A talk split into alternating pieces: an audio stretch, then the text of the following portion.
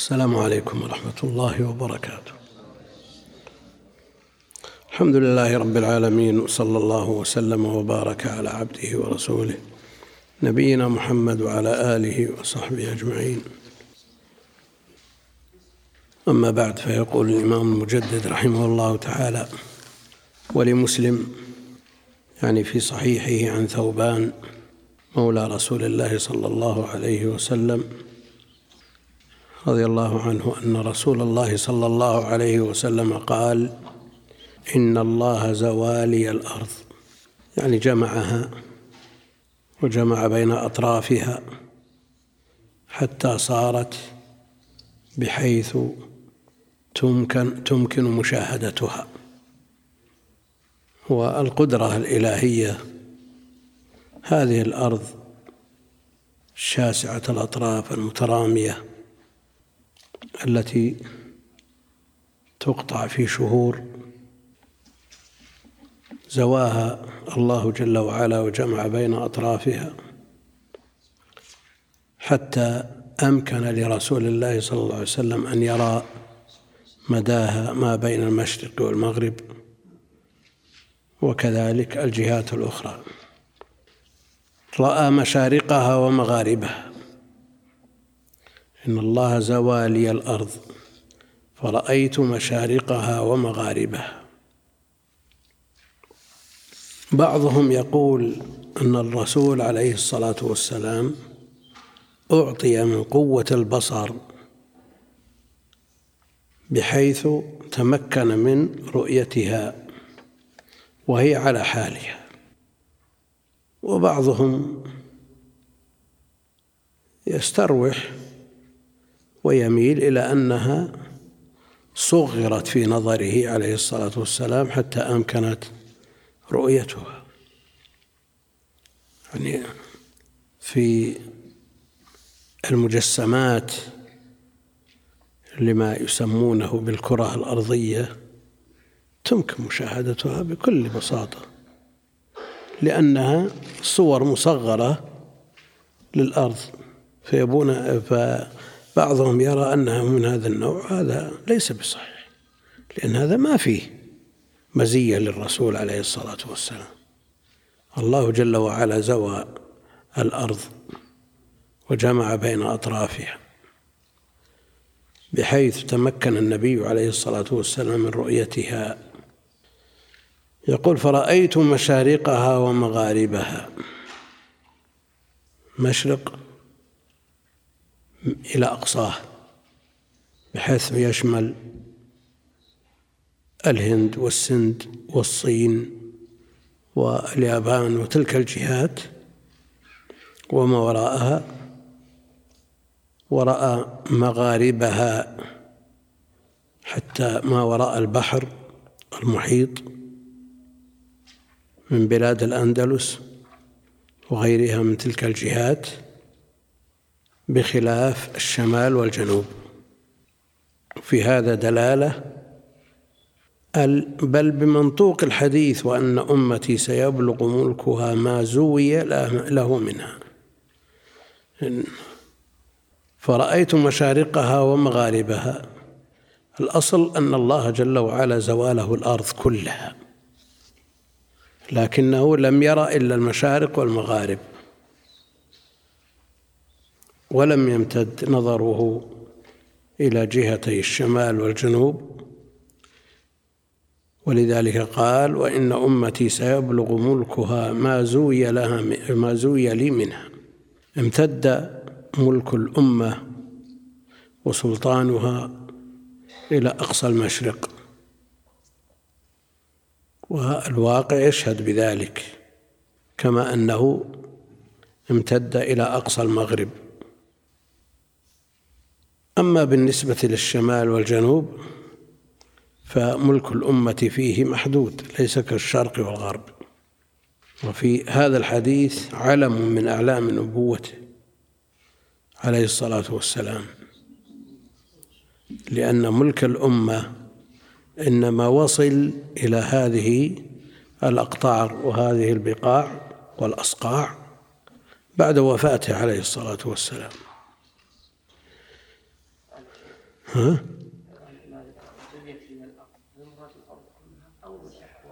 والله اللي اللي يظهر ان الأرض كلها زويت له الأرض. لكن الرؤيا اقتصرت على المشارق والمغارب.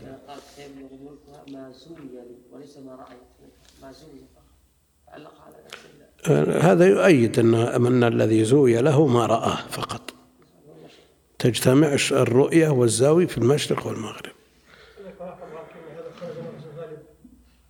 وين؟ لا لا الواقع يشهد بهذا. من جهة الشمال ممتد إلى سواحل الشام فقط. ما راح وراء. وبالنسبة للجنوب اليمن وما والاه.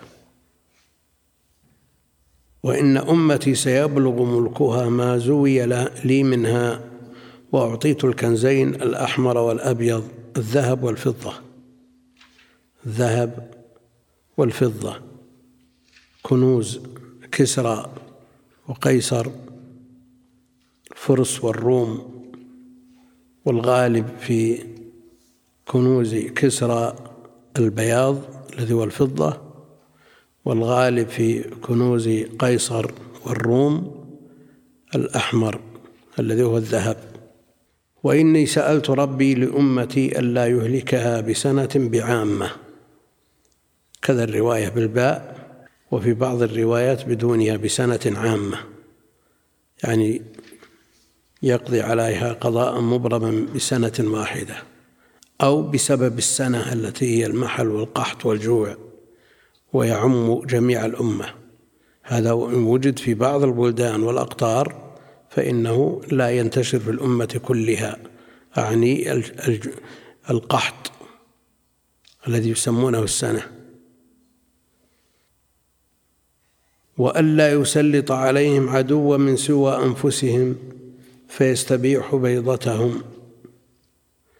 وإن ربي قال يا محمد إذا قضيت قضاء فإنه لا يرد. وإذا فهي يا محمد إذا قضيت قضاء فإنه لا يرد. القضاء ما كتبه الله جل وعلا وقضاه فإنه لا راد لما قضاه فإنه لا يرد وإني أعطيتك لأمتك ألا أهلكهم بسنة عامة وألا أسلط عليهم عدوا من سوى أنفسهم فيستبيح بيضتهم أجيبت جميع الدعوات ولا لا؟ ها؟ إني سألت ربي لأمتي ألا يهلكها بسنة عامة وإني أعطيتك لأمتك ألا أهلكهم بسنة عامة. هذه أجيبت. وأن لا يسلط عليهم عدوا من سوى أنفسهم فيستبيح بيضتهم. أجيب بقوله وألا أسلط عليهم عدوا من سوى أنفسهم فيستبيح بيضتهم.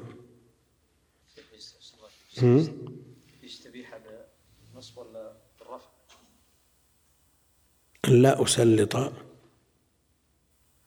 ألا وألا في أن مسلط فيستبيح بيضتهم.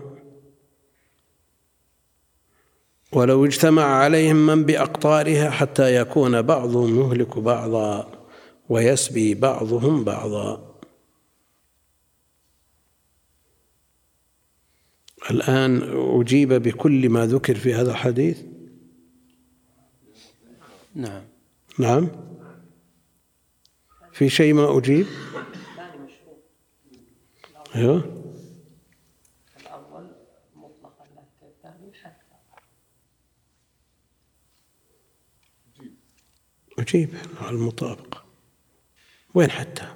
حتى يكون بعضهم يهلك بعضا ويسبي بعضهم بعضا من سوى أنفسهم. المشروط أن أن المطلوب أن لا يكون من سوى أنفسهم يعني من غيرهم.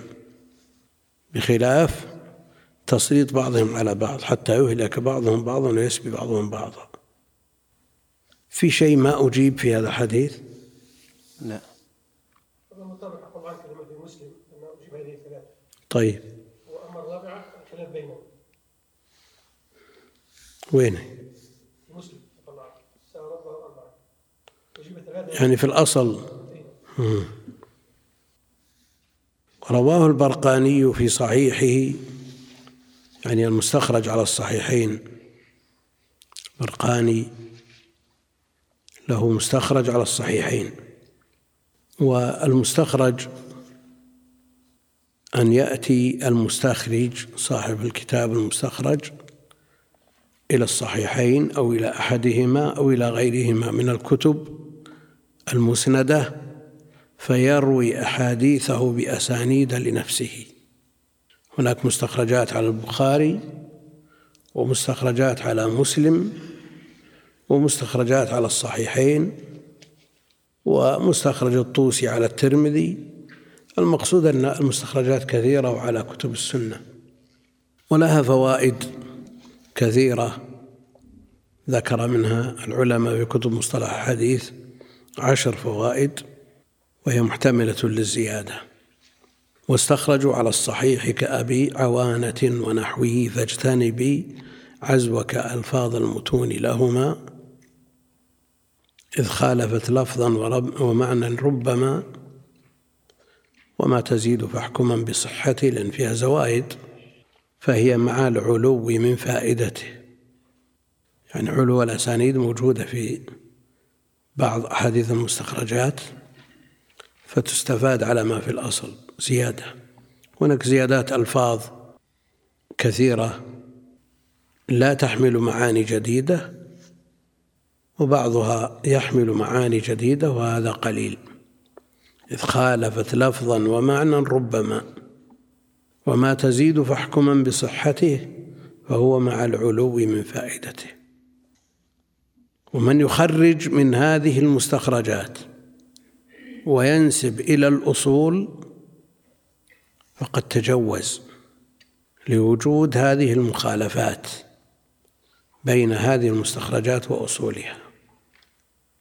ولذا قال والأصل يعني البيهقي ومن عزى وليت إذ زاد الحميدي ميزا مستخرجات فيها زيادات والذين اعتمدوا عليها نقلوا هذه الزيادات على ما في الأصول. ونسبوا إلى الأصل والمراد أصل الحديث لا لفظه. ورواه البرقاني في صحيحه وزاد وإنما أخاف على على أمتي الأئمة المضلين. الأئمة. وهذا يشمل الولاة ويشمل العلماء ويشمل من يغتر به من العباد. لأن العامة لهم شغف بتقليد العباد والزهاد. فإذا كانوا على غير الجادة واقتدى بهم الجهال كانوا سببا في إضلالهم. كما أن الأئمة المضلين من الولاة يحملون الناس على ما يخالف الشرع. وكذلك العلماء وهذا ظاهر. نسأل الله العافية. الضال من أهل العلم يلبس على الناس ويكون داخلا في قوله المنافق العليم اللسان.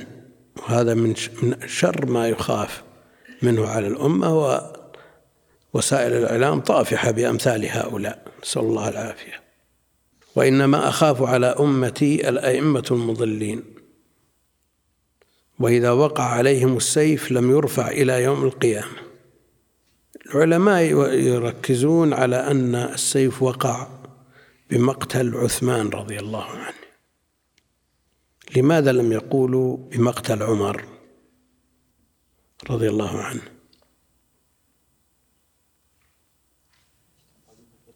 ها؟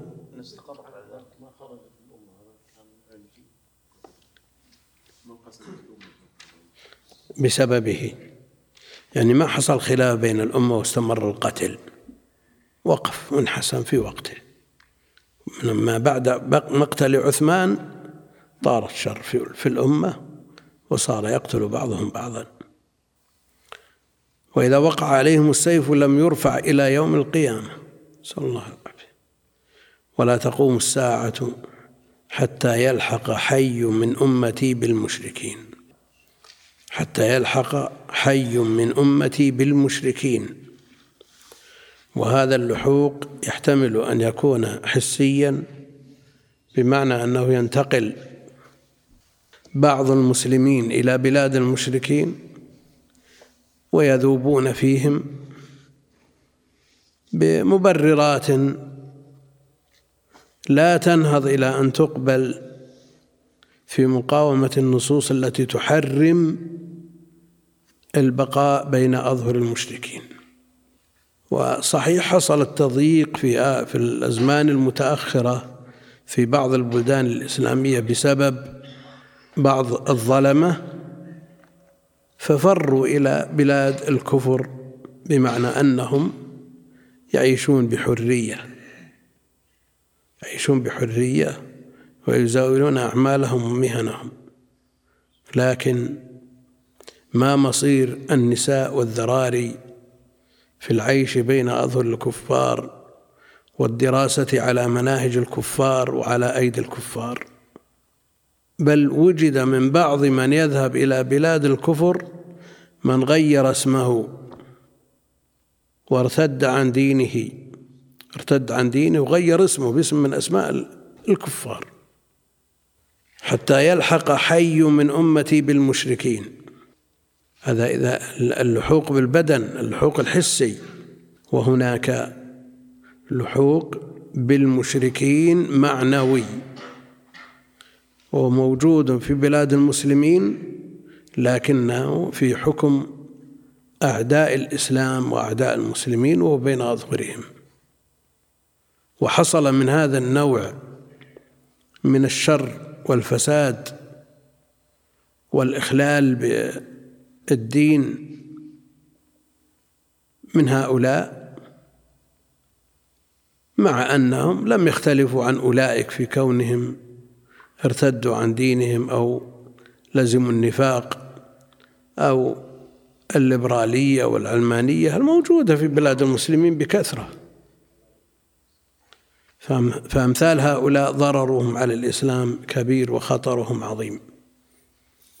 وهم موجودون ويقلون ويكثرون في بعض البلدان دون بعض وفي بعض الأزمان دون بعض. وحتى تعبد فئام من أمتي الأوثان. وحتى تعبد فئام من أمتي الأوثان. وهذا الشاهد من الحديث للترجمة. لا تقوم الساعة حتى تصطفق أليات نساء دوس بذي الخلصة. يعني يطوفون عليه. وإنه سيكون في أمتي كذابون ثلاثون. كذابون ثلاثون. في كتب التواريخ عدد كبير من الذين ادعوا النبوة. عدد كبير جدا أكثر من الثلاثين بأضعاف مضاعفة. فالثلاثون الذين ورد ذكرهم في الحديث محمول على إيش؟ على الذين صار لهم شوكة ولهم أتباع واستمروا وطال أمدهم. أما الذي يدعي النبوة فيؤدب ويرجع هذا كثير إلى يومنا هذا. يجوننا هالحين.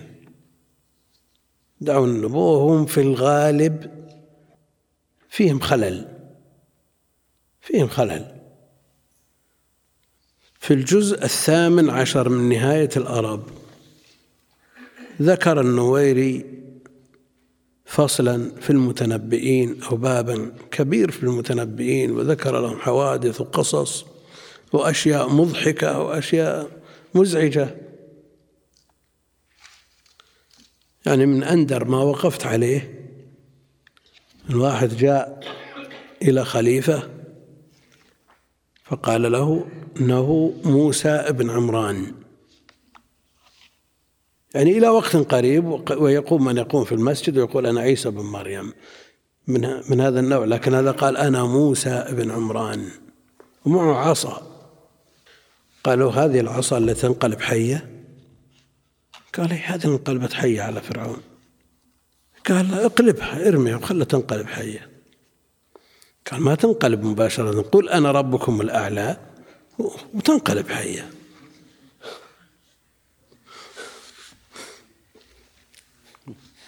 فيه أخبار وطرائف على أيدي هؤلاء. بعضها يعني أقرب ما تكون إلى فعل المجانين. لكن مثل هذا شوف شلون قال قل أنا ربكم الأعلى؟ يعرف أن الخليفة مو بقلنا ربكم الأعلى. على كل حال ما أخبر به الصادق المصدوق عليه الصلاة والسلام وقع وإنه سيكون في أمتي كذابون ثلاثون كلهم يزعم أنه نبي. وأنا خاتم النبيين لا نبي بعدي.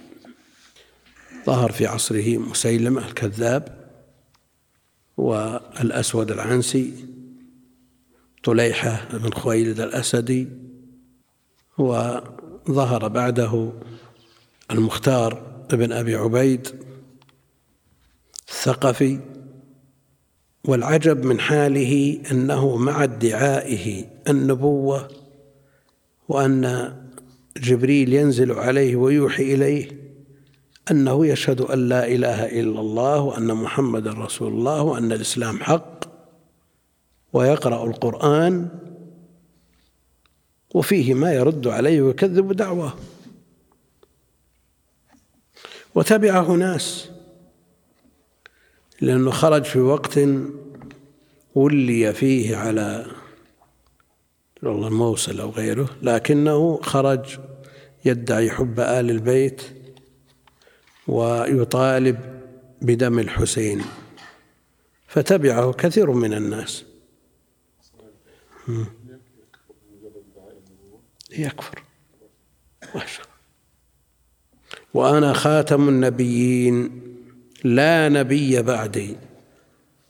خرج شخص يزعم أنه نبي وأن اسمه لا. علشان إيش؟ تكون جملة خبرية. لا نبي لا مبتدأ وخبره نبي بعد يكون مخبر به من قبله عليه الصلاة والسلام.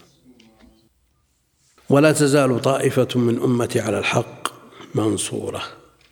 المقصود أن الشاهد من الحديث حتى تعبد فئام من أمتي الأوثان. ثم قال ولا تزال طائفة من أمتي على الحق منصورة لا يضرهم من خذلهم حتى يأتي أمر الله. لأن الحديث برواياته قد يورث ويوجد عند بعض الناس اليأس والقنوط. لأن الجمل السابقة كلها مخيفة. لكن قال النبي عليه الصلاة والسلام دفعا لهذا اليأس وذلك القنوط ولا تزال طائفة من أمتي على الحق. لا يضرهم من خذلهم حتى يأتي أمر الله تبارك وتعالى. يقول الإمام أحمد إن لم يكونوا أهل الحديث فلا أدري من هم. والبخاري يقول هم أهل العلم وعلى كل حال المقرر أنهم من كانوا على الحق وعلى سبيل السلف الصالح وعلى طريقتهم ومنهجهم لم يغيروا ولم يبدلوا ولم يك ولا يلزم أن يكونوا من بلد واحد أو من أهل فن واحد بل قد يكون منهم المفسر ومنهم المحدث ومنهم الفقيه الذي يعول في فقهه على النص الكتاب والسنة ويكون منهم المجاهد لإعلاء كلمة الله جل وعلا. لا يضرهم من خذلهم يفهم منهم أنه قد يوجد من هذه الأمة من يخذل هذه الطائفة. وهذا موجود الآن. أن من كان على الحق وعلى الجادة يوجد من يثبطه ويخذله ويقول أنت ما أنت ملزوم. لا تعرض نفسك لفتنة لا تعرض نفسك لمحنة. إلى غير ذلك من الألفاظ التي نسمعها. لا يضرهم من خذلهم حتى يأتي أمر الله تبارك وتعالى. حتى يأتي أمر الله تبارك وتعالى وهو قيام الساعة الخاصة بهم أو العامة لجميع الناس. أما ما يخصهم ويخص الأخيار فريح تأتي تقبض أرواح هؤلاء الذين على الحق وعلى الجادة. فلا يبقى في الأرض بعدهم في الأرض أحد فيه خير ولا تقوم الساعة إلا على شرار الناس حتى لا يقال في الأرض الله الله. نعم. من كان على منهج السلف الصالح فهو ناجي.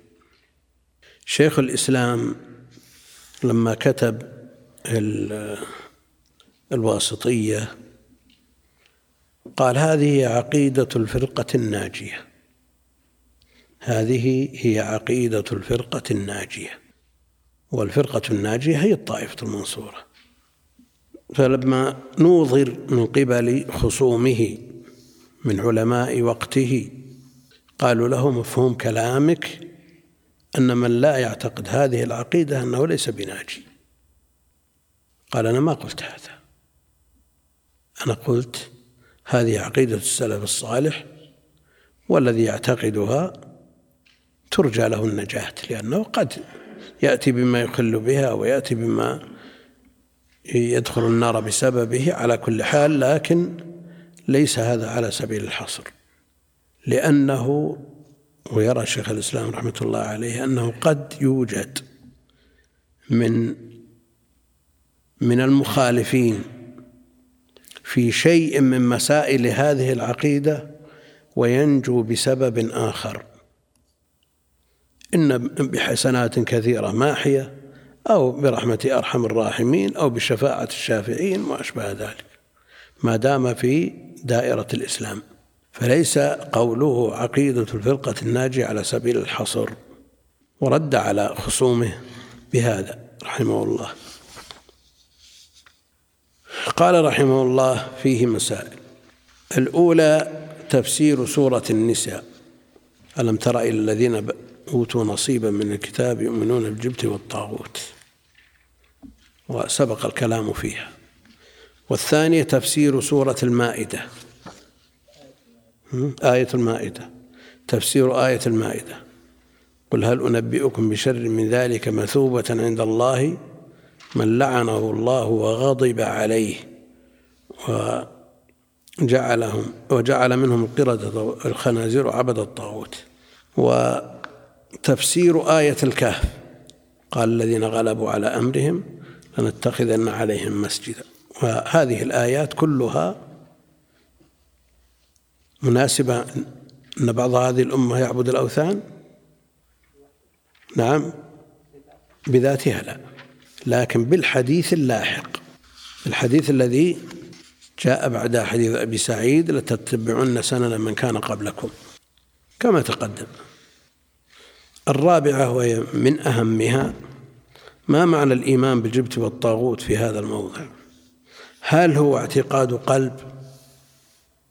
يؤمنون به اعتقاد كما يؤمنون بالله أو من دون الإيمان بالله أو موافقة أصحابها مع بغضها ومعرفة بطلانها. الشيخ يأتي بمثل هذه الاستفهامات ليثير ذهن القارئ والسامع ليبحث. يقول ما معنى الإيمان بالجبت والطاغوت في هذا الموضع؟ هل هو اعتقاد قلب أو موافقة أصحابها مع بغضها ومعرفة بطلانها؟ ألم تر إلى الذين أوتوا نصيبا من الكتاب؟ يؤمنون بالجبت والطاغوت. أوتوا نصيب من الكتاب. وهم من أهل الكتاب من اليهود. لما ذهبوا إلى مكة والتقوا بمشركي قريش مشركو قريش عرضوا لهم وقالوا عن أنفسهم وذكروا صفات حميدة يستدرون بها عطف هؤلاء اليهود وذكروا في النبي عليه الصلاة والسلام من الصفات ما ينفرونهم عنه. لكن هل مثل كلام المشركين يمكن أن يؤثر في في الكتابي المنصف؟ لا يمكن. لا يمكن أن يؤثر في كتابي منصف مؤمن بكتابه وبنبيه لأن أوصافه عليه الصلاة والسلام جاءت في كتبهم. يعرفونه كما يعرفون أبناءهم. ما يمكن أن يؤثر هذا الكلام إلا صح على صاحب هوى. لأنهم حسدوا النبي عليه الصلاة والسلام وحسدوا قومه وكانوا يستفتحون على الذين كفروا. يبعث نبي يكون منا. فلما بعث وهو من العرب حسدوه وكفروا به. فصاروا يوافقون كل من كفر. نسأل الله العافية. هل هو اعتقاد قلب؟ أو هو موافقة أصحابها مع بغضها ومعرفة بطلانها ها؟ يعني موافقة شو؟ يوصف صاحبها بالإيمان وين؟ مجرد الموافقة هو يقول ما معنى الإيمان بالجبت والطاغوت؟ الإيمان الموافقة هل من وافق أصحابها وافق أصحاب هذه العقيدة مع بغضها ومعرفة بطلانها يعني من غير إكراه. من غير إكراه الإكراه له له حكمه لكن من غير إكراه هل يعتبر إيمان بالجبت والطاغوت؟ أو أنه لا يكون مؤمنا به حتى يعتقد. ها؟ موافقة مع بغضها ومعرفة بطلانها. هم؟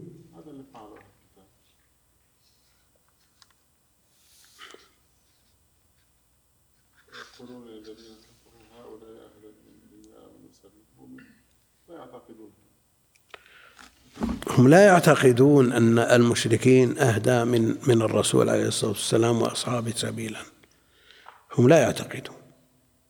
ومع ذلك قال يؤمنون بالجبت والطاغوت الشيخ يريد أن أن يقرر أن الموافقة موافقة الكفار ولو كانت في الظاهر وفي اللسان موافقة من غير إكراه بطوعه واختياره على كل حال هو خطر عظيم. وعن كفى لا هذه القصة الأخيرة قصة حاكم قال يحلون الحلال ويحرمونه قال ما عبدناهم رسول الله فوقفوه من غير اعتقاد ولا عبادة.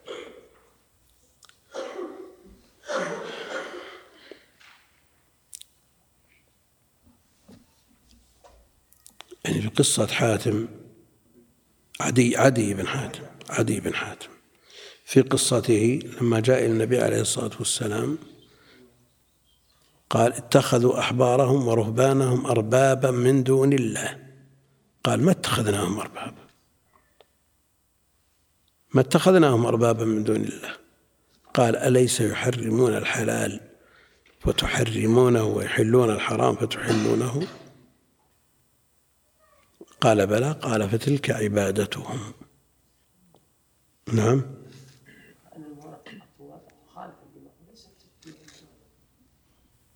من وافق يختلف إيمانه لكن ما نقول أن من وافق يعتبر مؤمن.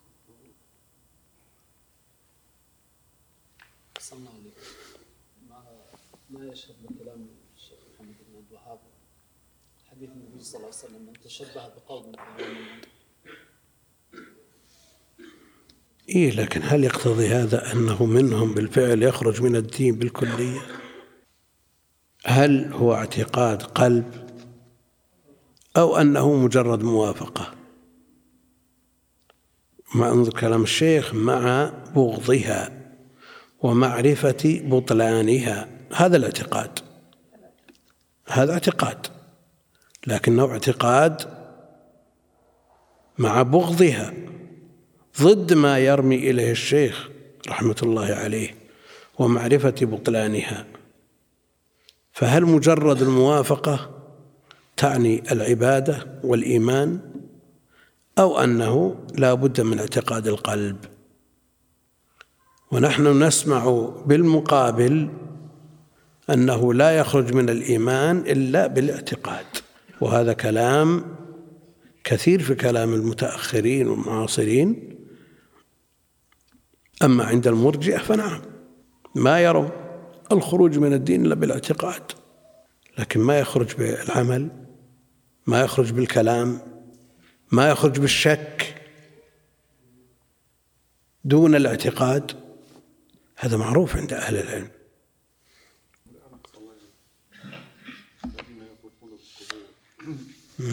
قيل لهم ان هذه اوثان ما بعض الاوثان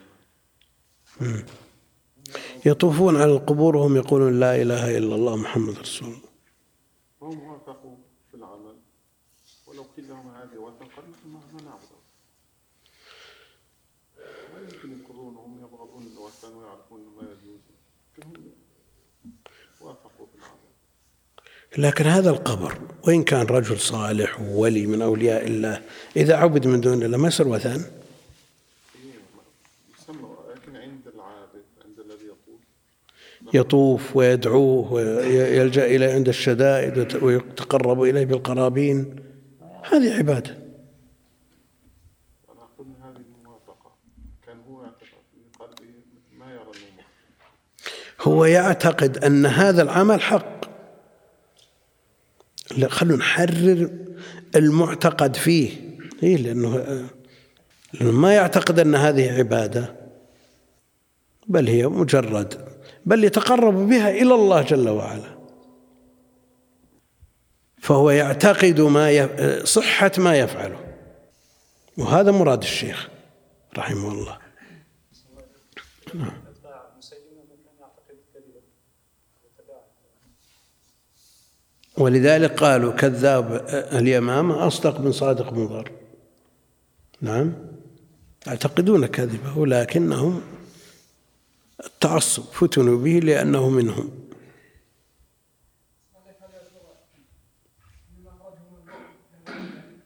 شو؟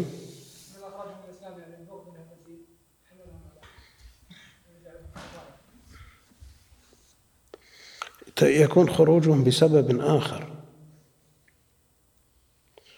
لا لأنهم اعتقدوا في هذا الشخص وصدقوه وألهوه واستجابوا لدعوته ونبذوا دعوة النبي عليه الصلاة والسلام.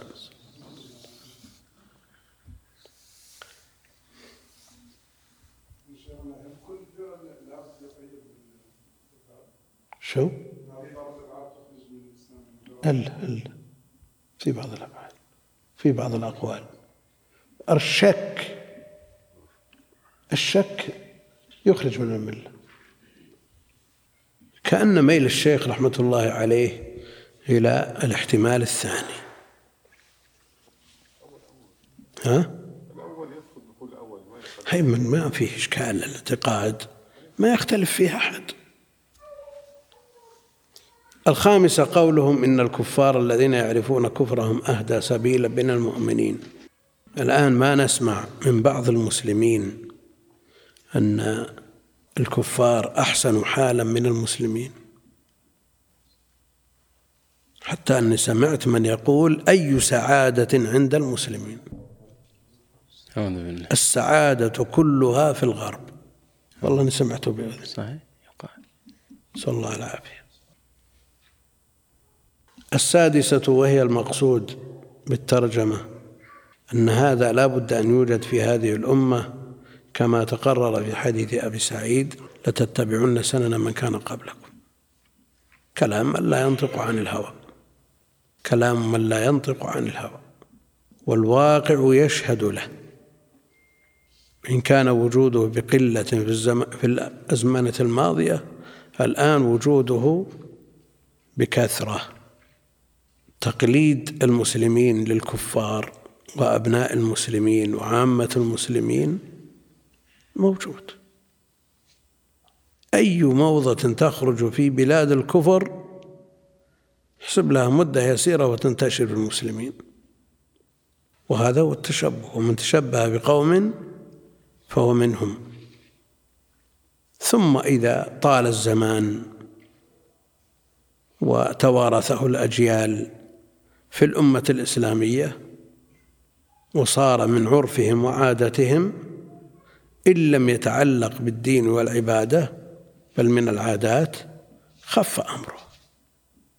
هو مثل أول ما يعرف عن كفار ثم يفعل من قبل بعض المسلمين هذا التشبه في الأصل.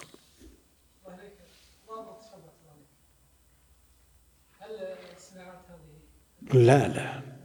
لا لا. هذا هذا هذه أمور من أمور الدنيا النافعة المأمور باتخاذها والإفادة منها فإن كانت من وسائل القتال والحرب فهي من باب الإعداد وأعدوا لهم. نعم؟ وإن كانت من أمور الدنيا المحضة أن هذا لا بد أن يوجد في الأمة كما تقرر في حديث أبي سعيد. وهذا لا يحتاج إلى استدلال كثير في الأمة نسأل الله العافية. كثر في الأزمنة المتأخرة مثل هذا في الأمة وفي ناشئتها وفي نسائها والموضات والقصات. بل في بعض عواصم المسلمين قد لا تجد فرقا بينا واضحا بينها وبين عواصم الكفار. يعني تدخل ما تشوف فرق. حتى في لباسهم وفي طريقة تعاملهم وفي لغتهم. الآن ما أكثر الجمل التي يتخاطب بها الشباب أجنبية لا سيما الكلمات السائرة. الكلمات السائرة. واحد يسأل شيخ على الهاتف في سؤال علمي. يوم انتهى من السؤال أو قال okay. وش okay المشكلة بلينا بمثل هذه الأمور. وبلينا بالوافدين بدل من أن نعلمهم لغة القرآن صرنا مثلهم خاطبهم بلغتهم. هذا اللي عندهم عمالة لغة العرب منسية عندهم. ننزل على رغبتهم ونخاطبهم بلغتهم وهذا تقليد. السابعة التصريح بوقوعها يعني عبادة الأوثان في هذه الأمة من جموع كثيرة أو في جموع كثيرة. فئام حي من أحياء العرب قبيلة وفئام من الناس يلحقون بالمشركين ويعبدون الأوثان. ليسوا أفراد. الثامنة العجب العجاب خروج من يدعي النبوة مع مثل المختار. مختار بن أبي عبيد. أخته صفية بنت أبي عبيد زوجة العبد الصالح الناسك عبد الله بن عمر. وصارت حجة لبعض الناس لبعض الناس يخطب من أسرة فيها تساهل والبنت ضعيفة الدين فيها نوع جمال فإذا قيل له اظفر بذات الدين تربت يداك. قال ما ضر. عبد الله بن عمر مع أخت المختار. ولا تضرر هل هي حجة. يقول عبد الله بن عمر العبد الصالح الناسك مع أخت اللي ادعى النبوة. وبعضهم بحجة أنه يكسب دعوتها إلى حظيرة الالتزام والاستقامة. ولا من أخذ أجره. ويخشى عليه أن يكون مثل ها؟ عمران بن حطان. عمران بن حطان. تزوج خارجية فيها جمال وفي دمامة ويقول نبي ندعوها ثم لحق بالخوارج وصار من رؤوسهم ومدح قاتل علي. خروج من يدعي النبوة مثل مثل المختار مع تكلمه بالشهادتين وتصريحه بأنه من هذه الأمة وأن الرسول حق والقرآن حق. وفيه يعني في القرآن الذي يتلوه ويقرأه ويعتقد أنه حق أن محمدا خاتم النبيين. ومع هذا يصدق في هذا كله مع التضاد والتناقض البين الواضح.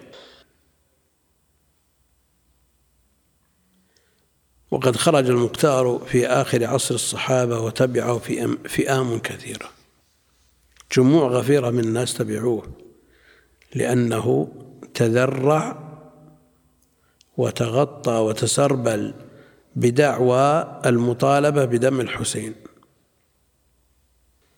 التاسعة البشارة يعني مع كل ما تقدم مما يدعو إلى القلق البشارة بأن الحق لا يزول بالكلية.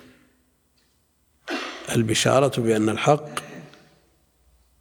لا يزول بالكلية بل تبقى طائفة منصورة إلى قيام الساعة إلى وقت قيام ساعتهم لا قيام الساعة العامة. كما زال فيما مضى يعني في الأمة في الأمم السابقة زال بالكلية بل لا تزال عليه طائفة. ها؟ تكون في أماكن تكون في أماكن متعددة شو المعنى؟ منهم من قال في بيت المقدس ومنهم من قال في الشام وجاءت نصوص وآثار لكن الواقع يشهد بأنها موجودة في أخطار المسلمين وأنها قد يخلو منها بلد وقد يكثر العدد في بلد وقد يقلون قلة حتى أن الطائفة قد تطلق على الواحد.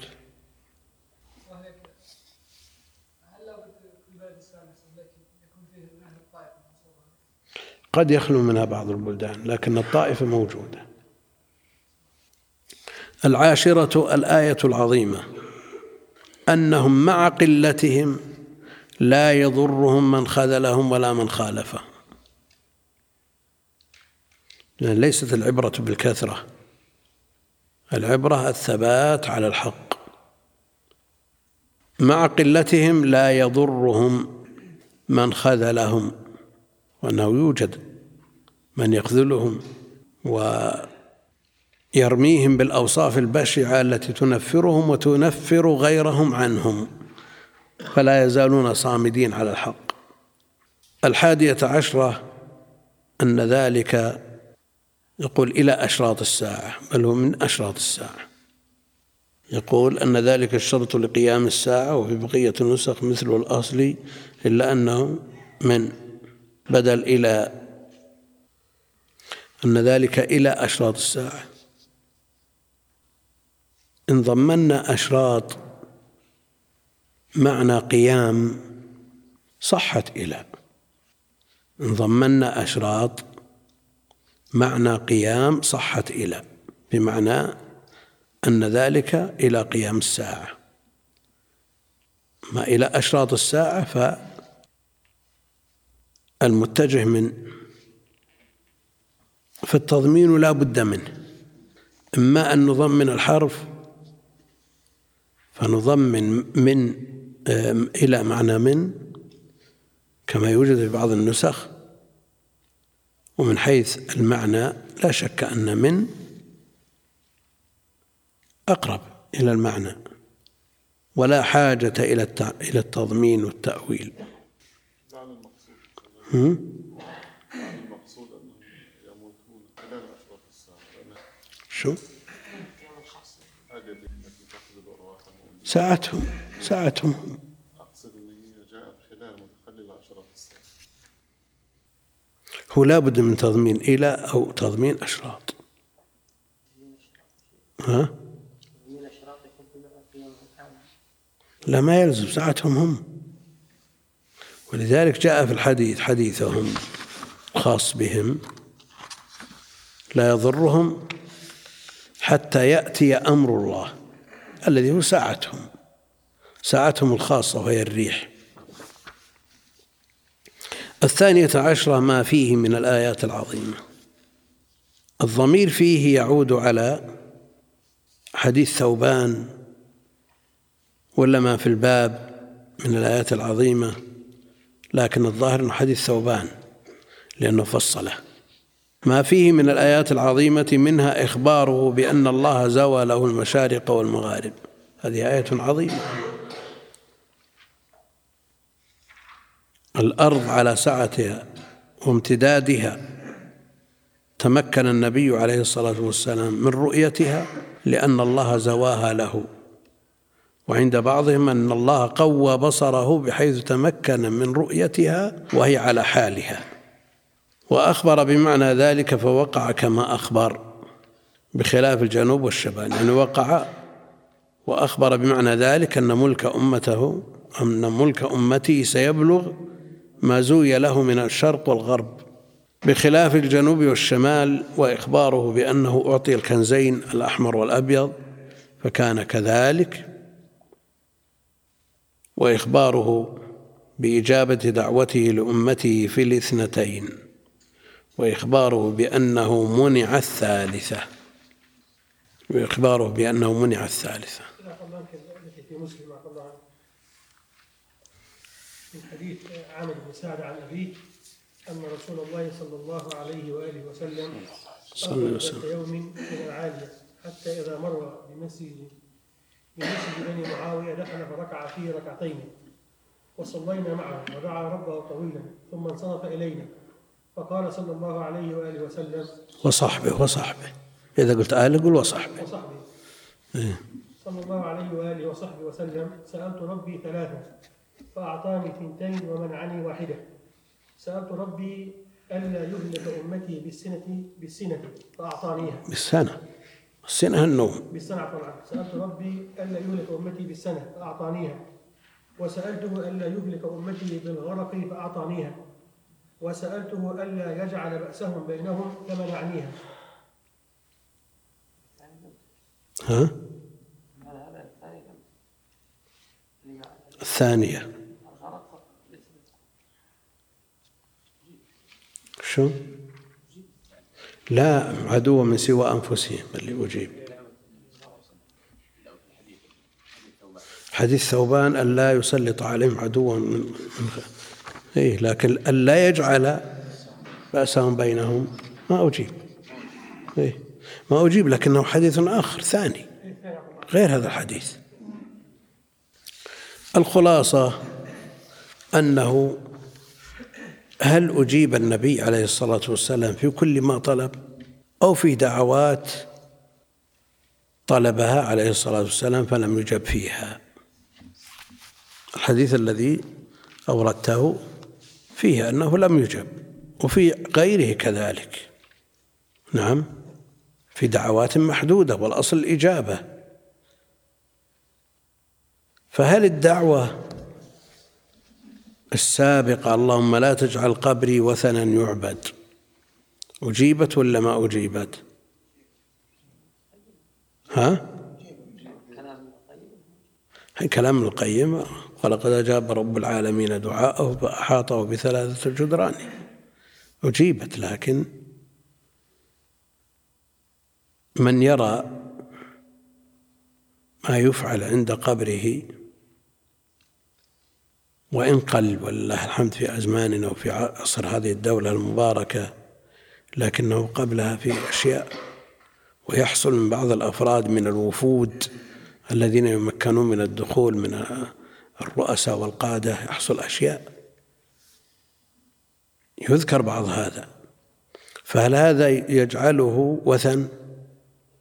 عبادات العبادات الفردية التي تحصل من السجود له عليه الصلاة والسلام. اللهم صل على محمد.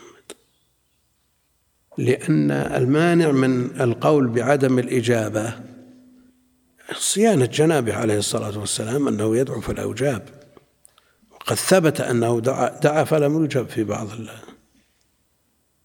على كل حال كلام ابن القيم واضح في أنه أجيب وإحاطة القبر بثلاثة جدران والحجرة وجعلها بطريقة هندسية مثلثة لا يمكن استقباله هذا ما أجاب به أهل العلم.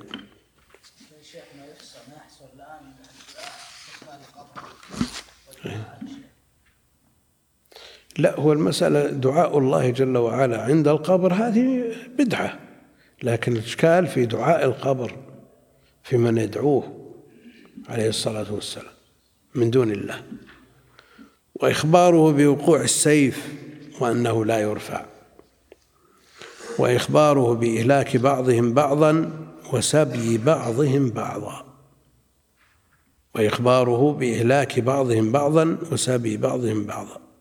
وخوفه على أمته من الأئمة المضلين وهذا كله جاء مصرحا به في الحديث.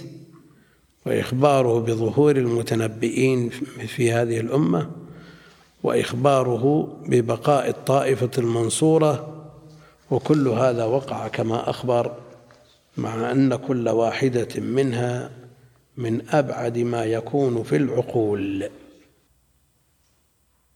هذه الجمل وهذه الأمور التي ذكرت في الحديث مع أن كل واحدة منها من أبعد ما يكون في العقول. ما وجه البعد في هذه الجمل؟ ها؟ يعني لو أنها ما وقعت إلى الآن وتقرأ بالرواية الصحيحة عنه عليه الصلاة والسلام يمكن أن يأتي من يشك في وقوعها لبعدها عن المعقول؟ وجد لها نظائر وجد نظائر. لكن ما دام وقعت مع بعدها لا هذه من أعلام نبوته عليه الصلاة والسلام.